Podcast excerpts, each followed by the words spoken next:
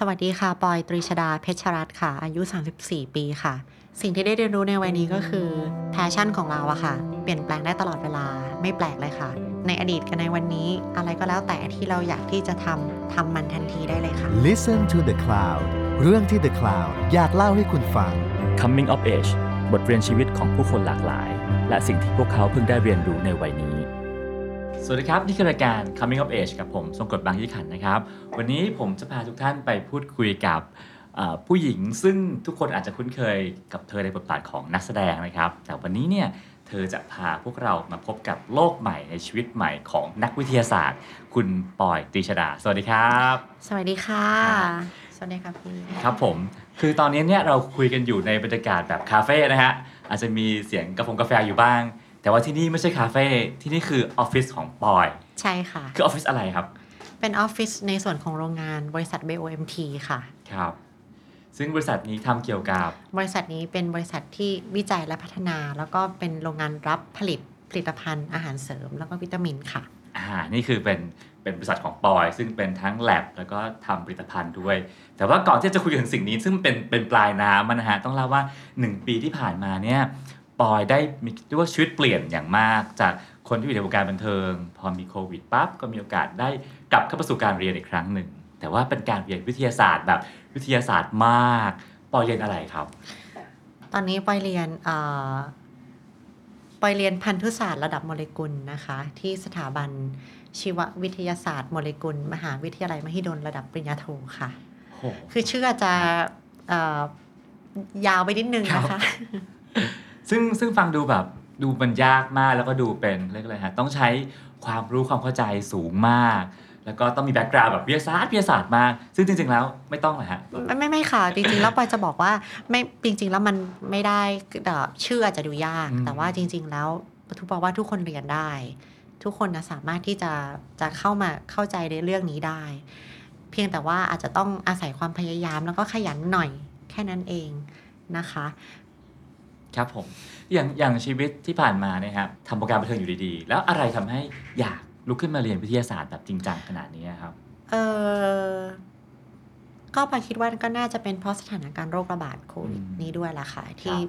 เราทุกคนก็เริ่มให้ความสำคัญในเรื่องของการดูแลสุขภาพ แล้วก็อยากที่จะอยู่ไกลจากการที่จะมีโอกาสที่จะต้องเป็นผู้ป่วย ไม่ว่าจะเป็นผู้ป่วยอะไรก็แล้วแต่ ทุกคนโหยหาว่าจะทำยังไงให้ตัวเองมีสุขภาพที่ดีขึ้น มีโอกาสเอ่อเจ็บไข้ได้ป่วยน้อยครับที่สุดนะคะ แล้วก็สิ่งที่ปอยเลือกเรียนอันเนี้ยค่ะ ก็เป็นสิ่งที่จริงๆ มันก็เป็นพื้นฐานของการตอบโจทย์มของคนที่จะมีสุขภาพที่ดี หรือการเอ่อแก้ปัญหาของคนที่เป็นโรคภัยไข้เจ็บได้อย่างแท้จริงนะคะครับผม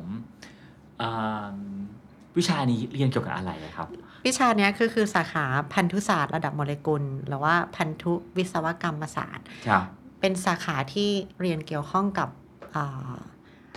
พันธุกรรมของอืมสิ่งมีชีวิตทั้งหมดครับพันธุกรรมเนี้ยค่ะมันเป็นเหมือนกับต้นน้ำของทุกอย่าง ปลายน้ำอะคือสิ่งที่เรามองเห็นกันแล้วว่าคือนี่คือการแสดงออกออกมาว่าจะเป็นเอ่อมนุษย์ เป็นลิง เป็นหนู เป็นพืช เป็นดอกไม้ หรือเป็นไวรัสแบคทีเรีย นี่คือเป็นสิ่งมีชีวิตหลากหลายใช่ไหมคะ แต่ทั้งหมดทั้งทั้งมวลเนะคะมันจะต้องถูกเอ่อมาจากต้นน้ำเป็นเหมือนกับฮาร์ดดิสก์ที่จะบ่งอืมบอกว่าเธอจะเป็นอะไร มันจะเป็นอะไรเนี่ยมันต้องมาจากรหัสพันธุกรรม ซึ่งอยู่ในฮาร์ดดิสก์นะคะ คือการที่ปอยเรียนพันธุกรรมเนี่ยครับหรือว่าหน่วยที่เล็ก ที่สุดของสิ่งมีชีวิตเนี่ยอืมไม่ใช่จริงๆไม่ใช่หน่วยที่เล็กที่สุดของมีชีวิต แต่มันเป็นหน่วยที่สำคัญที่เล็กที่สุดของสิ่งมีชีวิต ที่จริง ๆ แล้วเนี่ยมันมีนัยยะสำคัญมากของการแสดงออกของทุกๆอย่าง ไม่ว่าเป็นการแสดงออกถึงรูปร่างที่เรามองเห็นภายนอก หรือแสดงออกถึงโอกาสของการที่ก่อให้เกิดโรค หรือทุกวันนี้ที่เราเราให้ง่ายนะคะ อย่างเช่นเรื่องวัคซีนครับอ่าเรื่องของโคโรนา อันเนี้ยก็คือจะต้องศึกษาตั้งแต่ระดับพันธุกรรมของไวรัสว่าไวรัสเนี่ยมีระดับมีลักษณะพันธุกรรมแบบไหน เวลาเราจะเข้าไปเข้าไปเอ่อจัดการมันเนี่ยเราต้องจัดการมันมันในระดับโครงสร้างของพันธุกรรมเลยอืมครับเพราะมันตัวเล็กมากเราจะฆ่ามันยังไงถูกไหมคะครับเราต้องฆ่ามันคือเราไม่ต้องไม่ให้มันแพร่พันธุ์ต่อออืมคือมันอาจจะเข้ามาในร่างกายเราได้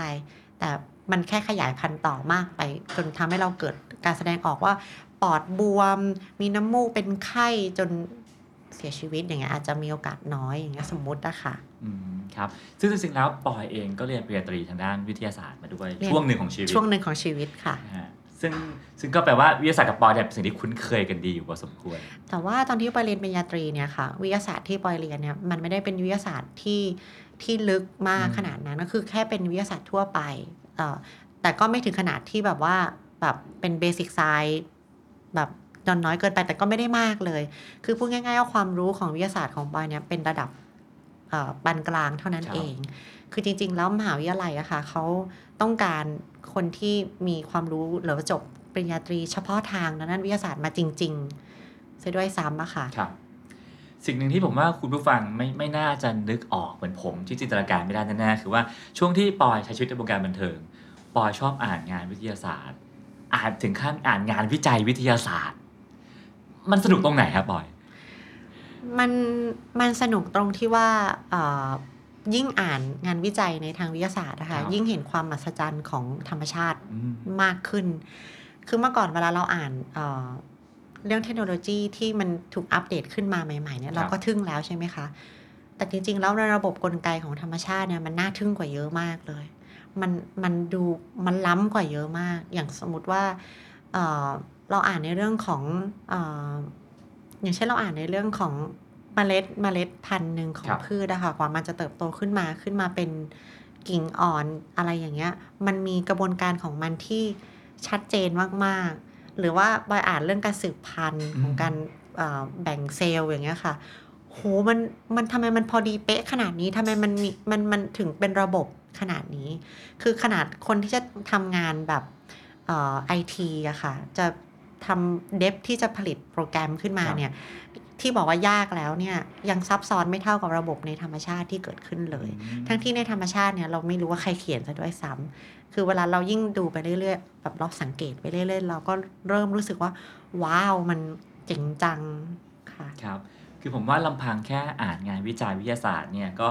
ก็เรียกว่าเนิร์ดพอแล้ว แต่ว่าปอยไปขั้นกว่านั้นอีกก็คือว่าชอบชิ้นไหนมากก็จะโทรไปหานักวิจัย โทรไปหาด็อกเตอร์ แล้วก็ขอคุยด้วย ใช่ค่ะทำไมอะครับปอยอ่านงานวิจัยไม่พอเหรอครับ คือเอ่อเป็นเพราะว่าไปอ่านไม่เข้าใจค่ะก็เลยต้องต้องถามคนเขียนว่า ครับอันนี้แปลว่าอะไร อืมเพราะเราอะค่ะไม่ได้อย่างที่บอกไปไม่ได้จบสายวิทยาศาสตร์มา อืม บางครั้งศัพท์เทคนิคที่เอ่อนักวิจัยเขียนเนี่ยปอยไม่รู้จริง ๆ ว่า มันคืออะไรอืมคือบางบางครั้งเราเซิร์ช Google แล้วเนี่ย ความหมายมันก็ไม่มันก็ดูไม่เห็นจะสอดคล้องตรงไหนเลยกับในข้อความบทความอะค่ะ คือบางทีเราอยากด้วยความที่เราอยากรู้จริง ๆ เนี่ย เราเลยต้องถามคนเขียนเลยว่า จริง ๆคำเนี้ยมันแปลว่าอะไรกันแน่คะแล้วคนเขียนเขางงไหมฮะร้อยวันพันปี ผมว่าไม่น่ามีใครโทรมาหาเขานะครับปอว่าเขางงค่ะ แล้วน่าจะงงมากด้วยอืมแล้วก็เขาก็ น่ารักนะคะ อาจารครัย์บทุกท่านอย่างอาจารย์ ดรนิสากับเอ่ออาจารย์ศาสตราจารย์จิรเดชที่เชียงใหม่เนี่ยครับก็เมตตาที่จะเอ่อย่อยให้คนธรรมดาอย่างบอยเนี่ยเข้าใจง่ายอืมนะคะจนจนพอปอยเริ่มเข้าใจง่ายปุ๊บเนี่ยมันยิ่งทำให้เรายิ่งอยากใคร่รู้ในระดับที่ลึกขึ้น แล้วก็อยากเอ่ออยากอยากไม่รบกวนอาจารย์มากก็คืออยากที่จะรู้มากขึ้นเพื่อจะได้อ่านเองโดยไม่ต้องรบกวนอาจารย์นะคะ อืมช่วงโควิดที่ผ่านมาเองปอยปีที่แล้วเนาะปอยมีโอกาสได้ลองเรียนคอร์สออนไลน์ใช่ไหมใช่ฮะค่ะซึ่งพอบอกว่าเป็นวิทยาศาสตร์ชื่อน่ากลัวน่ากลัวพวกนี้มันดูยากปอยไม่กลัวสิ่งพวกนั้น คิดว่าตัวเองเรียนได้เอ่อตอนแรกคิดว่าตัวเองเรียนได้นะคะ แล้วก็ครับแต่โอเคสสุดท้ายก็เรียนได้จริง ๆ แต่จะบอกว่ามันตอนที่พอไปเรียนจริง ๆ เนี่ย มันก็ไม่ได้ง่ายเหมือนที่ตัวเองคิดครับแต่ว่าด้วยความที่เราอยากรู้เนี่ยอยากอยากเข้าใจมันนะคะ มันก็เลยทำให้ มันทำให้มันสนุกกับการอืมเรียนทุกวัน คือไอความสนุกกับความยากเนี่ย พอไอไอความสนุกมันมาช่วยโอบอุ้มความยากที่เรากำลังกลัวเนี่ย มันก็อุ้มชูเราขึ้นมาบอกว่าเออไปไปสนุกดี ยากก็ได้แต่สนุกดีแต่มันในทางกลับกันบางเรื่องง่ายแสนง่าย แต่ไม่สนุกก็ไม่ค่อยอยากรู้เหมือนกันค่ะ เรามักจะคุ้นเคยกับเรื่องความสนุกในสาขาวิชาแบบอะการแสดงที่ดูมันสนุก แต่วิทยาศาสตร์ระดับโมเลกุลเนี่ยความสนุกมันอยู่ตรงไหนครับปอยคือเอ่อ เพราะว่าความสนุกมันบางคนมันสนุกไม่เหมือนกันปอยก็อืมเคยเป็นคนเคยเป็นคนหนึ่งเหมือนกันที่สนุกกับการแสดงครับแต่ในวันนี้ค่ะ ในเรื่องของวิทยาศาสตร์ในระดับโมเลกุลพันธุกรรมอะค่ะ มันสนุกมากตรงที่เอ่อเอ่อเราเคยเห็นว่าเหมือนสมมติว่าเราเคยเห็น DNA ที่เป็นเกลียวๆอืมเห็นใช่ไหมครัคะบแต่คราวเนี้ยเหมือนกับเราได้แบบรู้ว่าอ๋อมันทำงานแบบนี้มันมาประกบกันแบบนี้นะ มันเป็นเพราะมันเป็น มันเป็นเพราะสาเหตุเพราะโปรตีนชนิดนี้เลยมายึดกันแบบนี้ครับแล้วมันจะวิ่งไปแบบนี้อะไรแบบเนี้ยค่ะอืมแล้วมันโหมันมหัศจรรย์มากคือสิ่งที่เราเมื่อก่อนเวลาเราเห็นโมเดลอะค่ะครับสามมิติของ DNA ที่เราครับเห็นในคอม หรือว่าเห็นตามมิวเซียมเนี่ย เราก็ไอ้ปุ่มนั้นมันคืออะไรนะแล้วก็เราบางทีไปสงสัยซะด้วยซะด้วยซ้ำว่าไอ้เกลียวนี้มีอยู่จริงเหรออืม หรือว่ามันเป็นสิ่งที่คนมโนขึ้นมาอืมหรือว่าแค่บอกว่าเอ่อวิทยาศาสตร์เรานึกถึง DNA แล้วมันคือวิทยาศาสตร์อะไรอย่างเงี้ยครับพอพอเราได้มาเรียนเรื่องระดับโมเลพันธุกรรมระดับโมเลกุลจริงๆอะเฮ้ยมันมีอยู่จริง แล้วก็มันสามารถพิสูจน์ได้ด้วยว่ามันมีอยู่จริง แล้วมันรู้ว่ามันทำงานแบบไหนด้วย และรู้ด้วยว่าความมหัศจรรย์ของธรรมชาติที่มันมันมั่นคงและแน่นอนแบบเนี้ยจริง ๆ แล้ว มันสามารถถ้าเราเข้าใจมันอย่างถ่องแท้ เราสามารถเอามาปรับใช้เพื่อความเป็นอยู่ของมนุษย์อะหรือของเราของพ่อแม่เราของคนที่เรารักอะดีขึ้นได้อีกเยอะเลยนะ อืมครับ ทีแรกปอยก็เริ่มเรียนจากการเป็นคอร์สออนไลน์ ใช่ค่ะหนึ่งคอร์สทำไปทำมาจริงจังมากเข้าไปเรียนในแบบ sit in ใช่ไหมตอนแรก คือตอนแรกถูกต้องค่ะ แค่ไปอ่า sit inครับผมเป็น sit in ในหลักสูตรปริญญาโทป่ะฮะถูกต้องค่ะอ่า ก็คือคลาสเนี้ยก็จะมีเด็กปริญญาโทประมาณห้าหกคน อ่าห้าคนค่ะปอยเป็นคนที่ 6 ที่เป็นบุคคลภายนอกในตอนแรกค่ะครับผม ก็คือเขาเรียนอะไรก็บอยเขาเขาเขาไปนั่งเรียนด้วย เขาเป็นนักเรียนด้วย สนุกไหมครับ ก็สนุกมากแล้วก็หลาย ๆคำก็คือทุกคนดูพยักหน้า โอ้เข้าใจเข้าใจ แต่ปอยเนี่ยคือโน้ตไว้เลยว่าไอเนี้ยแปลว่าอะไร เดี๋ยวค่อยกะค่อยถามน้องๆ หรือว่าค่อยถามอาจารย์ ครับ ไอ้คำง่ายๆเนี่ยบางครั้งปอยไม่รู้จริง อืม ๆ อย่างเช่นเอ่อเวลาเรียนอาจารย์บอกว่า อันนี้คือ substrate ของอันนี้ โอ้โห อันนี้คืออะไรอย่างเงี้ยค่ะครับอันนี้คืออะไรอย่างเงี้ยปอยจะไม่รู้จริง ๆ แต่น้องทุกคนพยักหน้า ใจอยากจะสะกิดน้องว่า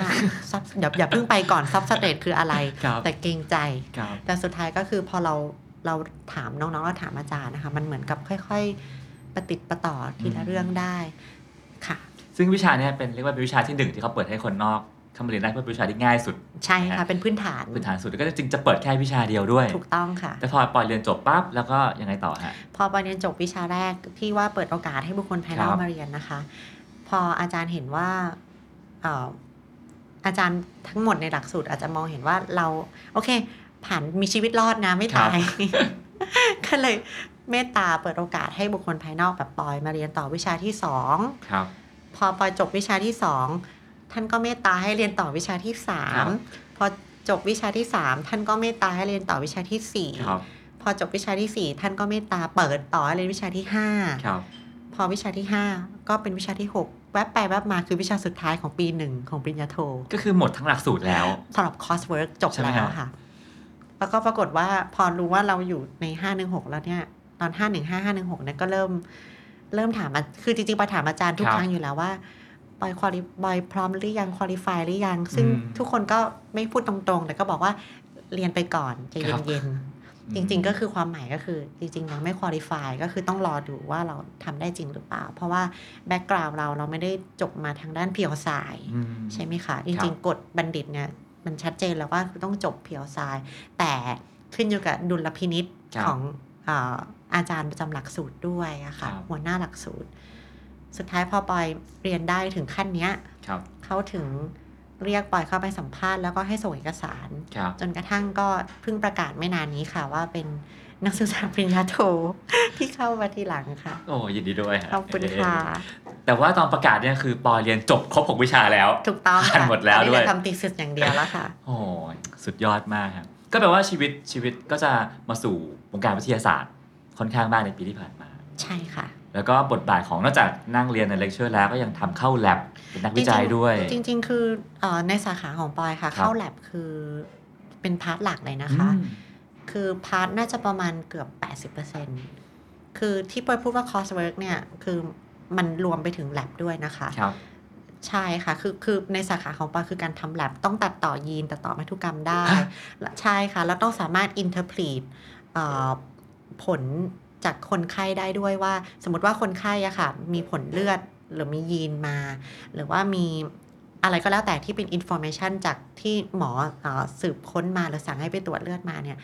ในฐานะเราเป็น researcher เราต้องเราต้องสมมติฐานให้ได้ว่าจากผลเลือดผลอะไรต่างๆ ที่เห็นเนี่ย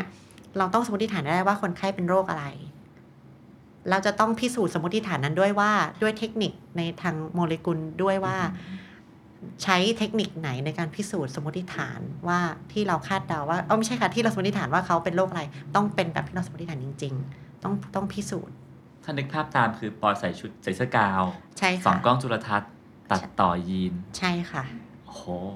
คือคนที่ที่ไม่ได้มีพื้นฐานมากมายอย่างปอยสามารถใช่ทำได้ใช่แต่ว่าแล้วต้องพยายามหนักมากเลยฮะมันสนุกนะคะแปลว่าแปลว่าเวลาได้ทำจริง ๆ แล้วเนี่ยแปลว่าทุกคนทำได้ ในความคิดของตัดปอต่อยนะยีนด้วยเหรอครับปอยคือคือแต่ว่าโอเคต้องอยู่ในความคุ้มครองอ่าของครูบาโอเคอาจารย์ใช่ไหมคะ แต่ว่าแปลว่าทุกคนถ้าสนุกกับมันแล้วก็อยากรู้จริง ๆอะแปลว่าทุกคนทำได้ งานวิจัยที่ปอยทำนี่เป็นงานประเภทไหนฮะหัวข้อเกี่ยวกับอะไรฮะตอนนี้มีหลายเรื่องนะคะครับผมอย่างเช่น เรื่องที่ปอยกำลังมองอยู่ก็คือ อันแรกก็คือเรื่องของไฟโตเอสโตรเจนก็คือฮอร์โมนจากพืชนะคะครับซึ่ง อันเนี้ยปอยจะศึกษาในเรื่องของ mechanism ของมัน แล้วก็รวมไปถึงปอยจะเอ่อศึกษาวิธีการนำเข้าสู่ คือจริง ๆ กันเวลาเราจะ take เหมือนว่าเราจะใช้เอ่อยาอะไรอะครัค่ะบมันจะต้องวัดผลราคาของยาของในในเลือดของเราอืมนะคะ ซึ่งวิธีการนำส่งยาปกติแล้วเนี่ยเราเราอะไรก็ได้ที่นำส่งเข้าไปในเลือดเราได้อะถือว่านั่นคือวิธีการนำส่งครับการนำส่งมันมีทั้งหมดเอ่อแค่คร่าวๆคือสามประเภทคือหนึ่งคือการบริโภคทางระบบทางเดินอาหารครับอันที่สองก็คือการทางการฉีด อันที่สามก็คือทางด้านผิวหนังครับปอยสนใจมากในการทางด้านผิวหนังหรือเรียกว่า transdermal system ก็คือการแทรกซึมผ่านยาผ่านทางผิวหนัง โดยใช้หลักเภสัชจุลนศาสตร์อืมอันเนี้ยปอยสนใจมาก แล้วปอยก็รู้สึกว่ามันถ้ามันในเมื่อมันสิ่งนี้มันมีอยู่จริงในหลักการทุกอย่างเนี่ย ปอยเลยอยากที่จะดีไซน์แมคานิซึมของมันนะคะ โดยการให้คนทั้งโลกเนี่ยลดการบริโภคยาผ่านทางทางทางปากอะคะครับแต่ผ่านทางผิวหนังแทน เพื่อลดการมี side effect ของการกินผ่านทางนะคะทางระบบทางเดินอาหาร คือเอ่อเวลาเรากินผ่านทางเดินอาหารเนี่ยบางทีเราต้องกังวลว่าต้องกินก่อนกินหลังอาหารอืมจะต้องรอเอ่อสี่ชั่วโมง โดยเฉพาะพ วกยาเอ่อแก้อักเสพใช่ไหมครัคะบที่บางครั้งเขาบอกว่าเราต้องกินให้ครบอืมเจ็ดวันครับบางคนหายแล้วเราก็ไม่กินต่อ จึงทำให้เกิดการดื้อยาเกิดขึ้นครับปอยรู้สึกว่าวินัยของการกินยาของคนเนี่ยมันน้อยแล้วมันก็ทำสุดท้ายเนี่ยมันจะกระทบกับสุขภาพของเขาถ้ามันดื้อยาจริง ๆ จริง ๆ การที่ถ้าไปทำ mechanism ที่เป็นการปล่อยยาทางผิวหนังเนี่ยมันทำให้เราสามารถกำหนดได้เลยว่า ยาจะ release ช่วงนี้ หยุด release ช่วงนี้เป็นชั่วโมง เป็นชั้นๆไป แล้วก็เอ่อที่เราจะต้องมีการปวดท้องในการกินยงกินยาที่มันเป็นไปรบกวนกระเพาะครับก็อาจจะหมดปัญหาตรงนั้นไปเลยค่ะ คือเปลี่ยนไปเป็นยาทาแทน ใช่ มันมันเป็นได้หลายแบบทั้งอืมสติกเกอร์หรือ patch ค่ะสติกเกอร์ใช่ค่ะโอ้โห patch ค่ะซึ่งใช่ซึ่งเอิ่มเราสามารถเปลี่ยนยาอะไรเอ่อ ยารักษาอะไรได้บ้างคะที่สามารถมาเป็นสติ๊กเกอร์คือตอนนี้ที่มันมีศึกษาครับแล้วก็มีออกมาเป็น Product แล้วจริง ๆ ที่มีขายที่ต่างประเทศครับนั่นก็คือเป็นพวกฮอร์โมนนะคะอ่าใช่หรือว่าคือเอสโตรเจนฮอร์โมนทั้งเอสโตรเจนแล้วก็ครับทั้งของผู้ชายด้วยค่ะครับผมก็เอสโตรเจนคือฮอร์โมนเพศหญิงค่ะ แล้วก็เทสโทสเตอโรนคือของผู้ชายครับค่ะ ทีนี้ก็เอ่อทีเนี้ยเราเห็นแล้วว่าเราเห็นคือสติกเกอร์ที่ปอยเห็นเนี่ยมองไม่เห็นเลยนะคะ ว่ามันมีอะไรอยู่บนนั้นเห็นเป็นเหมือนเหมือนสกอตเทปธรรมดาครับแต่ แต่ปรากฏว่าพอเราไปตรวจเลือดมาเนี่ย เราเห็นว่าเรามีค่าฮอร์โมนในเลือดเราอะเพิ่มสูงขึ้นอืมแล้วเราไปเคยเทียบกับตัวเองตอนครับที่ทานนะคะ ตอนติดอะ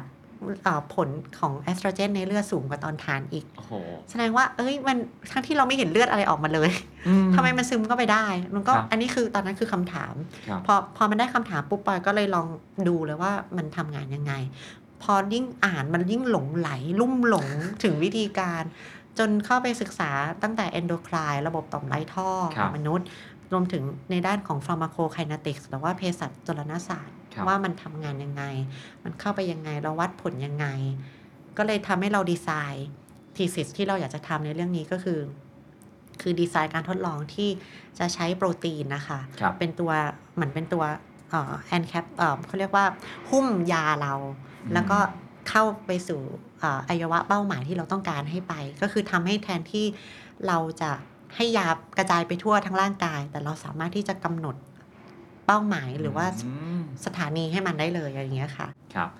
นั่นคือพาร์ทงานวิจัย แต่ว่าใช่ค่ะปอยก็ไม่ได้ทำแค่งานวิจัยปอยถึงขั้นทำแลบของตัวเอง ใช่ค่ะ ก็มันต้องในงานวิจัยเราต้องทำงานอยู่ใน lab เป็นส่วนใหญ่ครับแล้วจริง ๆ แล้วคืออาจารย์ที่เป็น advisor ของปอยอะค่ะ ครับเอ่อ lab lab ก็คืออยู่ที่มหาวิทยาลัยมหิดลที่สารยาครับทีนี้เนี่ยในเมื่อปอยเห็นว่าปอยก็มี lab ที่นี่แล้วด้วยเนี่ยทำที่ไมนี่คือสุขุมวิทสามสิบเอ็ดใช่ค่ะครับผมปอยก็อยากลดเวลาในการเดินทางไปสารครับยา แล้วก็อีกอย่างหนึ่งปอยเป็นทำโรงงานอยู่แล้วนะครัคะบที่เป็นโรงงานรับผลิตเอ่อผลิตภัณฑ์อาหารเสริมอาหารครับแลบมันก็ใช้ common เอิ่มเขาเรียกว่าใช้เครื่องไม้เครื่องมือที่มันมันมันใช้ด้วยกันได้อยู่แล้วครับ ก็เลยรู้สึกว่า โอเค งั้นก็จะเลือกทำ thesis ที่เกี่ยวข้องกับพวก future food พวกนี้ด้วยอะค่ะอืมแล้วก็พวก drug design เพื่อจะทำให้เวลาเราทำ thesis อะไรแล้วเนี่ย นอกจากที่เราจะได้เอ่อจบปริญญาพร้อมเพื่อนเนี่ยครับเราอาจจะได้เอ่อนวัตกรรมใหม่ๆ เทคโนโลยีใหม่ ๆ จริงอืมๆที่จะต่อยอดให้กับเอ่อลูกค้าของเราและธุรกิจของเราด้วยค่ะ ซึ่งตอนนี้มันทำเกิดขึ้นแล้วได้จริงหลายอย่างเลยครับ ที่นี่เองเป็นอ่าเป็นแลบแล้วก็เป็นเรียกว่าโรงงาน โรงงานสถอ๋อสถานที่ผลิตค่ะสถานเพสราะเคถารื่อนงจักรที่ เพราะเครื่องจักรเราไม่ถึง 50 แรงม้า โอเค เป็นสถานที่ผลิตยา ซึ่งอยู่ในย่านสุขุมวิท31ใช่มันค่ะ เป็นไปได้เหรอครับ มันเป็นไปแล้วค่ะ ครับ ต้องขอบคุณคุณคุณโอนะคะชครับวิชาชวันเวชกุลนะคะ ที่ทำให้มันเป็นจริงได้ แล้วก็ต้องขอบคุณเอ่อทีมงานทุกคนนะคะ ไม่ว่าจะเป็นน้องวิศวกรเครื่องกลที่โรงงาน แล้วก็น้อง bioengineer น้องไมล์แล้วก็แล้วก็อาจารย์ที่ปรึกษาดรอีริชไฟชแมนที่เป็น partner ของเราที่เป็นหมอนะคะครับที่มาดูแลเรื่องของการควบคุมมาตรฐานรวมถึงศาสตราจารย์จิรเดชอืมที่เชียงใหม่ที่ไปกล่าวถึงเบื้องต้นเนี่ยก็ได้เอ่อเป็นอาจารย์ที่ที่ปรึกษาในการดูแล แล้วก็ปรึกษาในเรื่องของการทำคุณภาพแลบทั้งหมดนะคะแล้วก็ยังมี partner อีกก็คือเออคณะเภสัชเอ่อ มหาวิทยาลัยรังสิตที่เราเซ็น MOU ด้วยกันในเรื่องของการทำวิจัยร่วมครับแล้วก็ใช้สามารถใช้ Facility ของทั้งคนแล้วก็ทั้งเครื่องจักรของที่คณะเภสัชที่ได้หมดเลยอะค่ะครับผมว่าคนฟังถึงตัวนี้คงจะงงว่าเอ้ย แล้วปอยทำอะไรอะ ยาของปอยคือการขายครีมแบบที่เราเห็นหรือเปล่าไม่ใช่ครีมไม่มี ไม่มีค่ะ จริงๆ แล้วคือปอยต้องบอกว่าปอยเป็นโรงงานที่เราเอ่อเรา เรารับจ้างนะคะ เราเป็นครับ SME เล็กๆนะคะ ที่เรารับจ้างเอ่อสำหรับคนที่อยากสร้างแบรนด์แล้วอยากเป็นเจ้าของนวัตกรรมครับเราเนี่ยเป็นคนที่เอ่อสามารถตอบโจทย์ให้ลูกค้าตรงนี้ได้อืมที่ทุกคนอยากจะมีมีแบรนด์ของตัวเอง อยากจะมีวิตามินหรืออาหารเสริมของตัวเองที่มีประสิทธิภาพมาก ๆ และน่าเชื่อถือได้แล้วคืองานของเราอะ่ะมันเป็นเหมือนกับงานคราฟต์อะค่ะ ครับคือโรงงานเราเนี่ยอยู่ใจกลางเมืองครับก็เลยทำให้ไซส์เราไม่ใหญ่แต่ในขณะอืมเดียวกันก็คือข้อดีคือทำให้เราสามารถเอ่อเข้าไปอยู่ในทุกๆดีเทล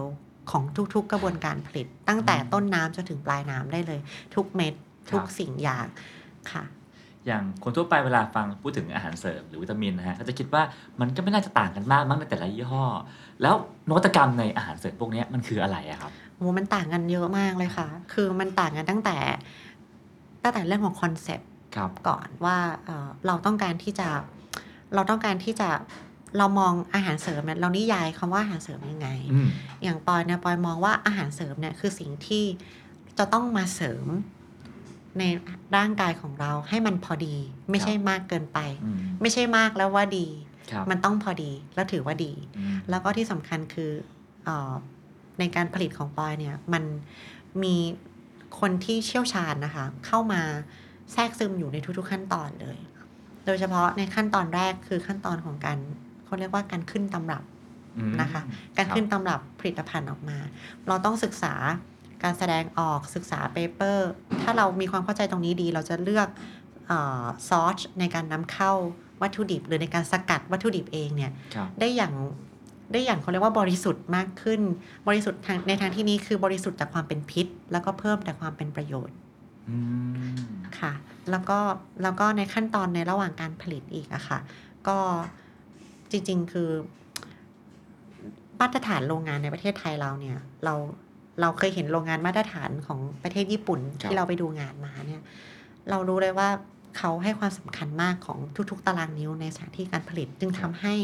ที่ประเทศญี่ปุ่นเนี่ยค่ะ ถ้าไปดูในเอ่ออุตสาหกรรมที่ใกล้เคียงกันแบบเดียวกับของครับปอยเนี่ยเขาจะไม่เน้นเรื่องไซส์หรือขนาดเลยอืมแต่เขาเน้นในเรื่อง detail แล้วซึ่งเนี่ยคือ role model ที่ปอยเอามาทำที่โรงงานตัวเองค่ะ ครับผม แล้วเอ่อนวัตกรรมที่ที่ปอยสร้างที่พอจะเล่าได้ที่ได้นี่เลยค่ะมีอะไรบ้างฮะ ก็อย่างเช่นนะคะ คือ เราสิ่งที่เราทำได้แล้วคือเราสามารถที่จะลดการบริโภคที่ไม่จำเป็นของอาหารเสริมครับที่เป็นสารไม่สำคัญในเม็ดนั้น เม็ดนั้นๆครับคืออันเนี้ยหลายคนไม่ทราบนะคะว่า ในอาหารเสริมหนึ่งเม็ดเนี่ยจะประกอบด้วย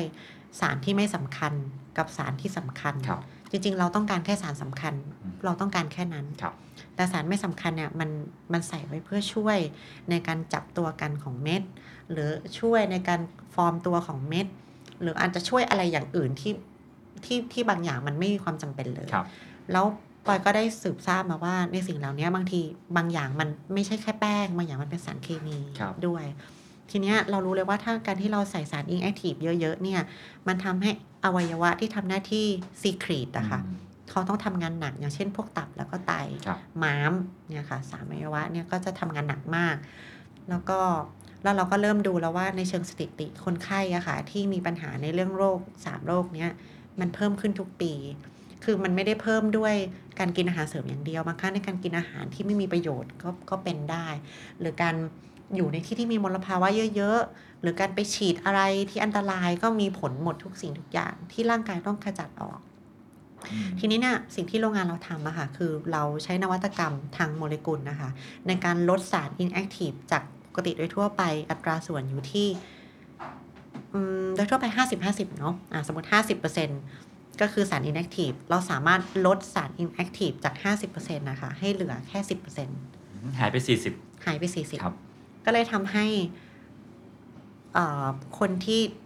มาทำจ้างเราผลิตหรือว่าลูกค้าครับของเราเนี่ยเขาแฮปปี้มาก เพราะว่าหนึ่งคือคอสเขาก็ลดลงอืมสองก็คือลูกค้าที่รู้สึกกลืนยายากเนี่ยครับก็กลืนยาได้ง่ายขึ้นสามคือลูกค้าที่เคยมีปัญหา แล้วก็กลัวสมมติว่ากลัวเรื่องของการ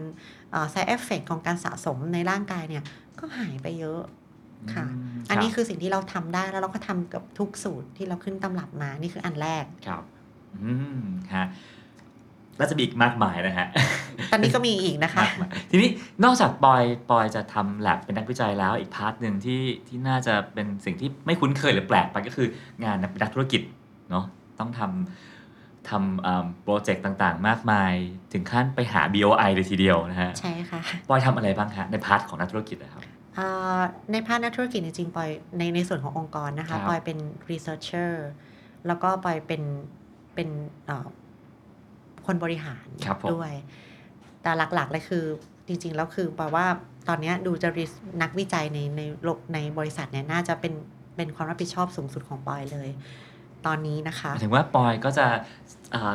เรียกว่าเป็นหัวหน้าทีมวิจัยดูแลนักวิจัยเป็นส่วนใหญ่ ก็คือทำงานด้วยกันจัดมากกว่าอ่าโอเคก็คือตอนเนี้ยมีบางครั้งคือนักวิจัยคนอื่นก็อาจจะมาสั่งงานปอยด้วยครับคือบางคือบางทีลูกน้องก็ก็บางทีเขาก็อยากได้แบบนี้ครับปอยก็ต้อง คือเราเป็นนักวิจัยด้วย อืมเราเราไม่ได้ไม่ได้เอมตัวเองว่าเป็นเจ้าของอย่างเดียว ครับเพราะฉะนั้นบางอย่างถ้าสมมติว่าเขาให้โจทย์มา ลูกน้องให้โจทย์มาหรือว่าลูกค้าให้โจทย์คมารับเราก็ต้องตอบสนองทันทีเราครัก็บต้องทำได้ทุกอย่างเหมือนกัน เพราะว่าทุกๆคนนะคะที่ที่อยู่ในองค์กรเนี้ยค่ะในในมุมในการทำธุรกิจในการบริหารคเนี่รัยบ จริงๆแล้วเอ่อก่อนที่ปอยจะมาทำงานวิจัยเนี่ยเราได้เซตอัพเรื่องของระบบการบริหารเนี่ยไว้ค่อนข้างชัดเจน อืม ไม่ว่าจะเป็นในเรื่องของคือเราแยกเป็น 2 ระบบนะคะหนึ่งก็คือระบบ operation อืมก็คือ Office ใช่ไหมครัคะบกับอันสำคัญมาก ๆ ก็คือระบบ Production ไอ้ Production นี่แหละที่ปอยเพิ่งมาเรียนรู้ใหม่เลยว่ายากมากอืมแล้วก็ละเอียดมาก แล้วมันสนุกมากด้วย มันเหมือนกับการทำงานจากอ่า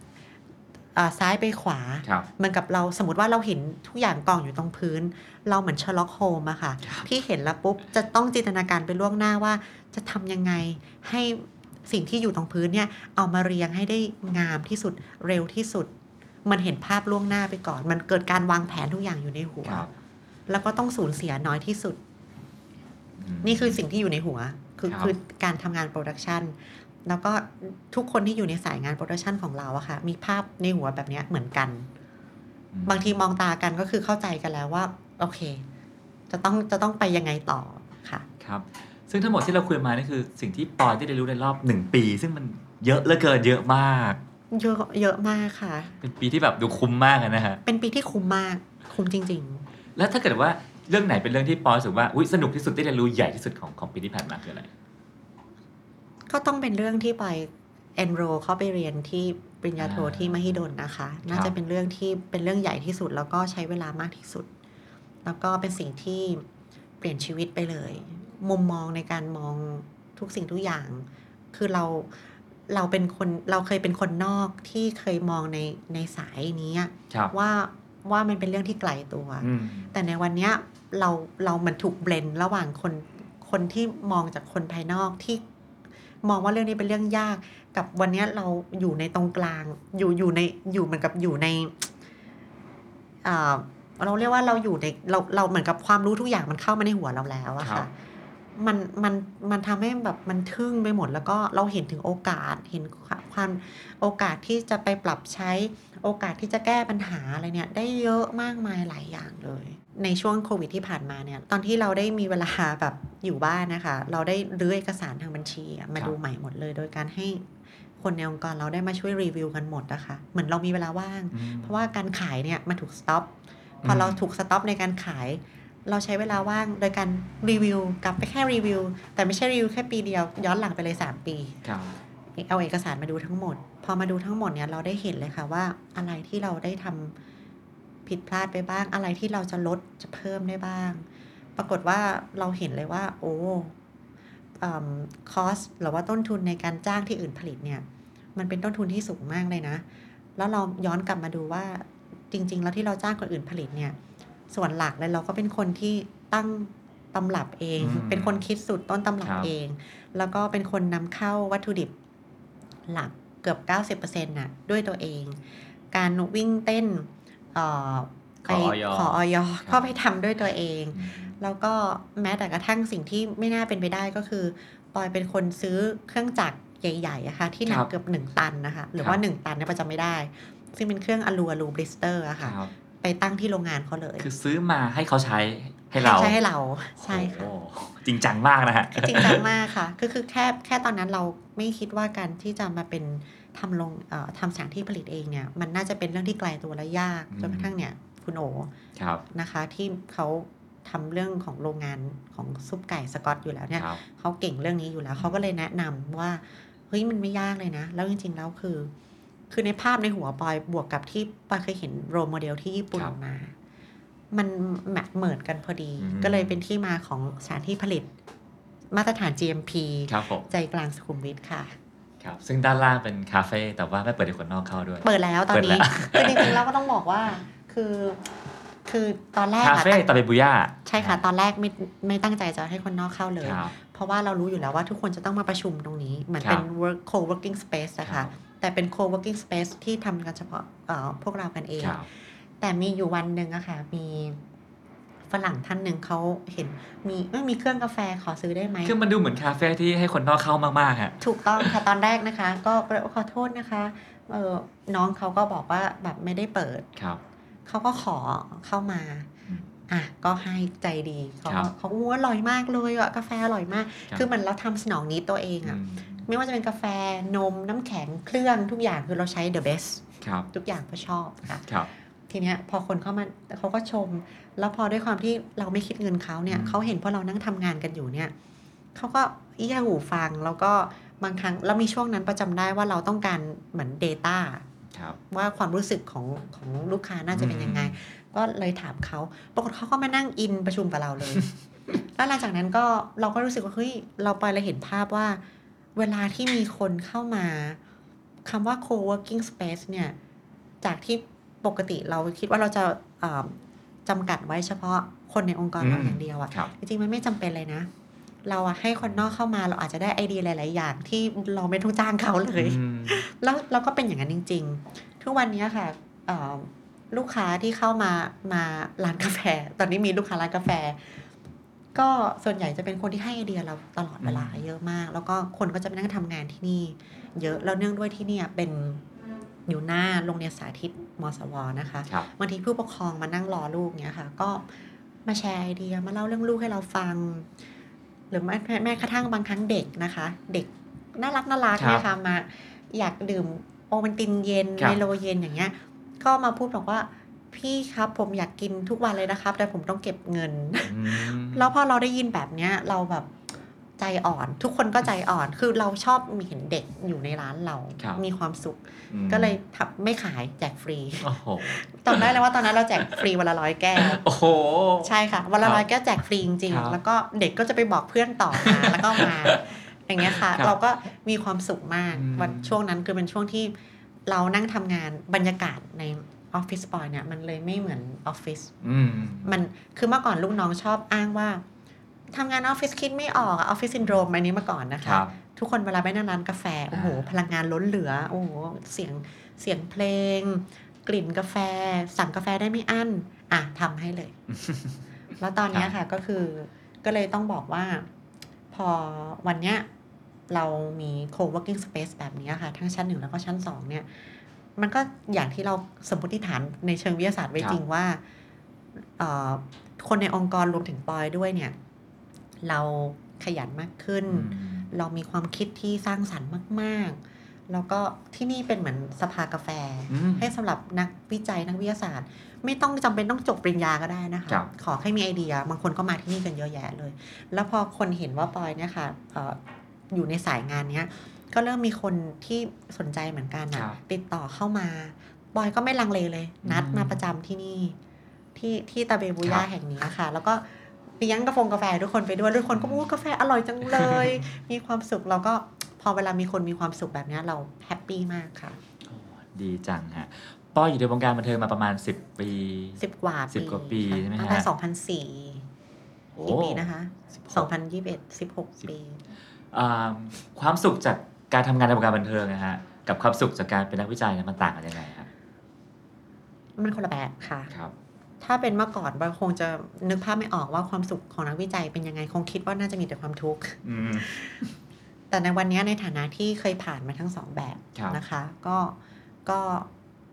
ปอยจะบอกว่าความสุขในวงการบันเทิงมันเป็นความสุขที่เอ่อมันก็เป็นประสบการณ์ที่หาที่ไหนไม่ได้เหมือนกันอืมมันเป็นประสบการณ์ที่คุ้มค่า มันทำให้ปอยมีทักษะในการในการสื่อสาร นะคะ พัฒนาได้เยอะ ครับ แล้วก็เอ่อสามารถพัฒนาปอยในด้านของการวางตัวรวมถึงมารยาททางสังคม อันนี้ก็ช่วยเราได้เยอะเหมือนกัน แต่ในพาร์ทของนักวิจัยเนี่ย หรือว่าเป็นนักธุรกิจเนี่ย มันมันเหมือนเป็นมันเหมือนกลับมาเป็นเหมือนกับ กลับมาเป็น กลับมาเป็นเราในจุดเริ่มต้นที่ก่อนที่จะมาเป็นดารานักแสดงอื มันเหมือนกับว่าเราเราได้เติมความฝันของเราที่เมื่อก่อนเรายังทำไม่สำเร็จสักที ในวันนี้เราทำมันได้ ยังไม่เรียกว่าสำเร็จนะคะ แต่ทำได้ แล้วก็มันเหมือนกับ มันมันเหมือนกับฟูลฟิลทุกอย่างทุกสิ่งอย่างที่เราเคยอยากรู้ แล้วก็เราเคยหนีมันมา เราเคยคิดว่าเราลืมมันไปแล้ว เราเคยคิดว่าเราไม่สนใจมันแล้ว เราเคยคิดว่าเราไม่มีเอ่อ passion กับมันแล้ว ในวันเนี้ยมันเหมือนกับ สิ่งที่เรามีอยู่แล้วในตัว มันถูกขุดมาใช้หมดเลยอืมจากที่มันเคยเกือบถูกลืมไปแล้วซะด้วยซ้ำค่ะครับอะสุดท้ายนะฮะ แล้วปอยมองภาพอนาคตตัวเองว่ายังไงต่อไปฮะ เราจะเห็นปอยติชดาในรูปแบบไหนต่อไปฮะ ตอนเนี้ยปอยก็ต้องเป็นนักวิจัยแบบนี้แหละค่ะ ไปสักพักหนึ่งครัค่ะบแต่ปแต่อยว่าก็ยังงานไม่มั่นใจงานบันเทิงยังรับอยู่ใช่ไหมฮะ เออ ไม่กล้าพูดเลยค่ะว่าจริง ๆ แล้วคือทุกวันนี้คือปอยก็ ถ้าเป็นงานเอาอย่างนี้ดีกว่านะคะ งานอะไรก็ได้ที่มาให้ปอยจะต้องไปทำงานหลาย ๆ วันหรือว่าทำให้มามาเขาเรียกว่ามาทำให้งานหลักของปอยที่เป็นนักวิจัยกับโรงงานเนี้ยสถานที่ผลิตเนี้ยค่ะ ต้องถูกรบกวนเวลาเนี่ยปอยก็อาจจะต้องพิจารณาเราต้องอาจจะต้องขออนุญาต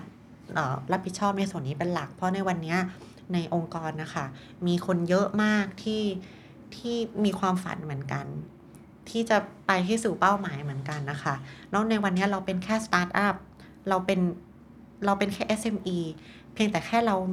มีความฝันที่แข็งแกร่งมากอืมมาก ๆ แล้วเรามีความมั่นใจมากในการเดินแบบเล็ก ๆ ของเรานี่แหละ ที่แบบแข็งแกร่ง เพราะฉะนั้นในวันเนี้ยมันขาดคนใดคนหนึ่งไปไม่ได้เลย มันต้องเดินด้วยกันปอยเลยรู้สึกว่า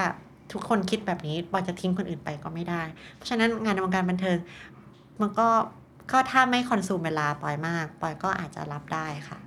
อืมครับผมต้องขอบคุณคุณปอยมากครับที่มาแชร์ชีวิตที่เปลี่ยนไปอย่างมหาศาลในรอบปีที่ผ่านมาจากการกระโดดจากวงการบันเทิงเข้าสู่วงการวิทยาศาสตร์แบบเข้มข้น แล้วก็เข้มข้นมาก ๆด้วยนะฮะก็หวังว่า เราจะได้เห็นคุณปอยในบทบาทแบบนี้ชัดเจนยิ่งขึ้นไปเรื่อยๆนะครับ วันนี้ต้องขอบคุณคุณปอยมากนะครับ สวัสดีครัขอบบคุณคุณผู้ฟังทุกคนค่ะ สวัสดีค่ะ ติดตามเรื่องราวดีๆ และรายการอื่นๆจาก The Cloud ได้ที่ readthecloud.co หรือแอปพลิเคชันสำหรับฟังพอดแคสต์ต่างๆ